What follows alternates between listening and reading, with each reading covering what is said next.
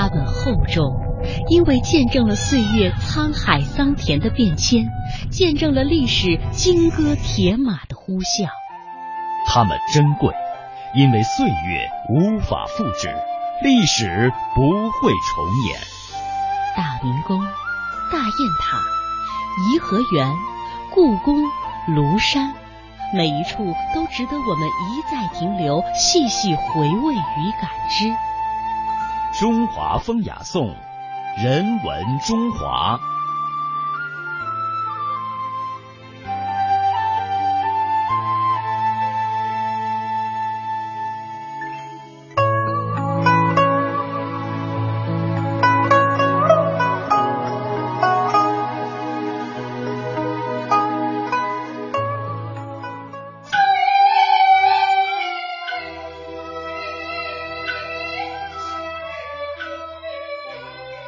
今天上午，开封县正式调整为祥符区。早上八点多，县委县政府门口就拥满了前来拍照留念的群众。从小回家长大呢，没改名，有点怪不舍得呢。跟家里的人还是说开封县。你说祥符区他转过来玩 这次调整不单是简单的更名，而是开封市城市框架进一步拉大，由五百四十。开封县改名祥符区已经一年多了。在邮局从外地寄来的十三份邮件，收件地址有八份写的是祥符区，四份写的是开封县，还有一份在祥符区的后面又写了一遍开封县。虽然他知道，但是还是习惯上称这个开封县。开封作为地名，始于两千多年前的西汉，为了避汉景帝刘启的名讳。启封县改名叫开封县。启封故城的西侧城墙，现在咱们看到的就是夯层，它是一层一层的土堆对对堆上去，很坚硬。两千多年了。祥符区文物保护管理所的所长陈文斐面前，就是始建于两千七百多年前春秋时期的启封故城，也是开封县最初的所在。开封移至了汴州城以后呢，这个城就废弃了，无人修葺了，沦落为一个普通的一个村庄了。这个村庄现在叫古城村，不过原本周长四公里的城墙只剩下西北角一百多米长、高低不平的一段，远看去更像是土丘。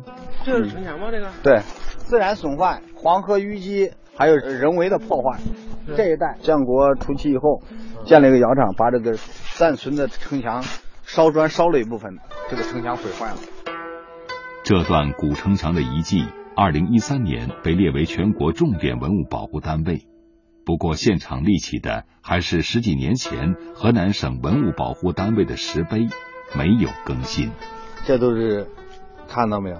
两千多年的陶片，随便地上捡一个就是。这都是两千多年的陶片。郑庄公呢？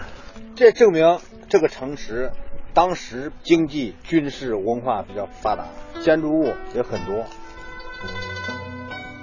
现在开封城最热门的是十几年前根据《清明上河图》新建的清明上河园，门票一百元。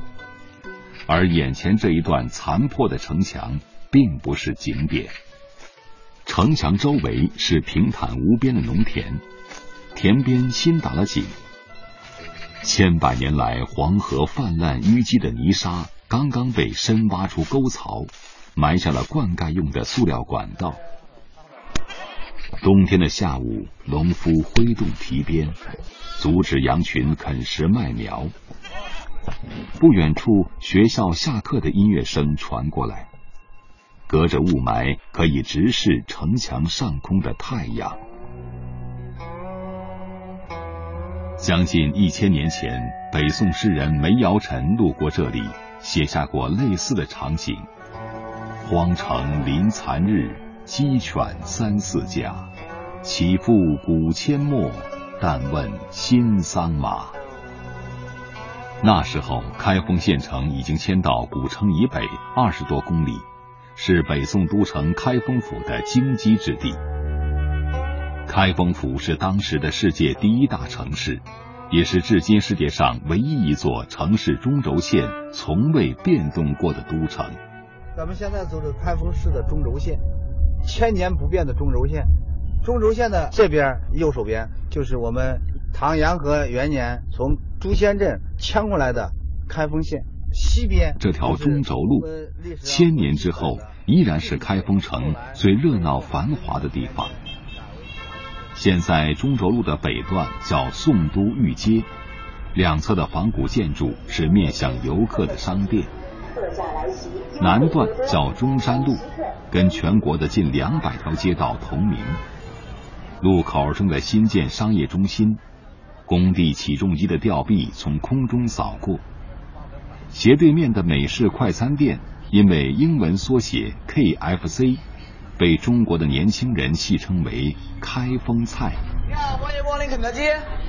我要两个鸡腿的。现在有的。中轴路东边一条狭窄的街道是开封县街，不过现在这里已经找不到县府的旧址了。傍晚正是县街幼儿园放学的时间。这天是十二月二十四号，西方的平安夜。幼儿园对面的小摊贩正在叫卖着中国特色的平安夜礼品。这是苹果平安果，今天不是平安那节了吗？过去一年，陈文斐所在的文物保护管理所总共整理了八千多件文物。不过，走在街头，他还是感叹，少了当年的古城特色和市井文化。现在的城市就是没有了文化的功能，凸显不出一个地方的一个文化的一个特色，好像走到哪都差不多。对，南方北方一个样，是吧？大城小城一个样，没有特色，可能是也是发展的一个必然阶段。我觉得最起码是一个文化的传承缺失了，丢了魂。开封县靠近市区的部分，在最近几十年陆续被划走，成为开封市的市辖区。曾经皇城根下荆棘之地的开封县，逐渐退到市区外围。董文勇在开封县的党政机关工作了二十年，他说：“这次撤县设区，改变的不只是地名，更重要的是未来的发展。”让我们制定了很多很多的发展战略目标。这个目标是原来不会想到的，因为我们就是开封县撤县设区以后，我们开封县，我们跟这个祥符区就主动向大开封靠拢。像董文勇一样，很多当地人现在一开口，还是更习惯说开封县。习惯的印记怎么也改不过来，对于很多人来说，也经受了一个很痛苦的一个过程。我我我这种心态，应该是代表了一部分人的心态，很大一部分人的心态。您哪个地方的人？我是开封县的，脱口而出的。不过，公交车上自动播报的站名，脱口而出的已经换成祥符区。祥符区西口到了，祥符区西口到了。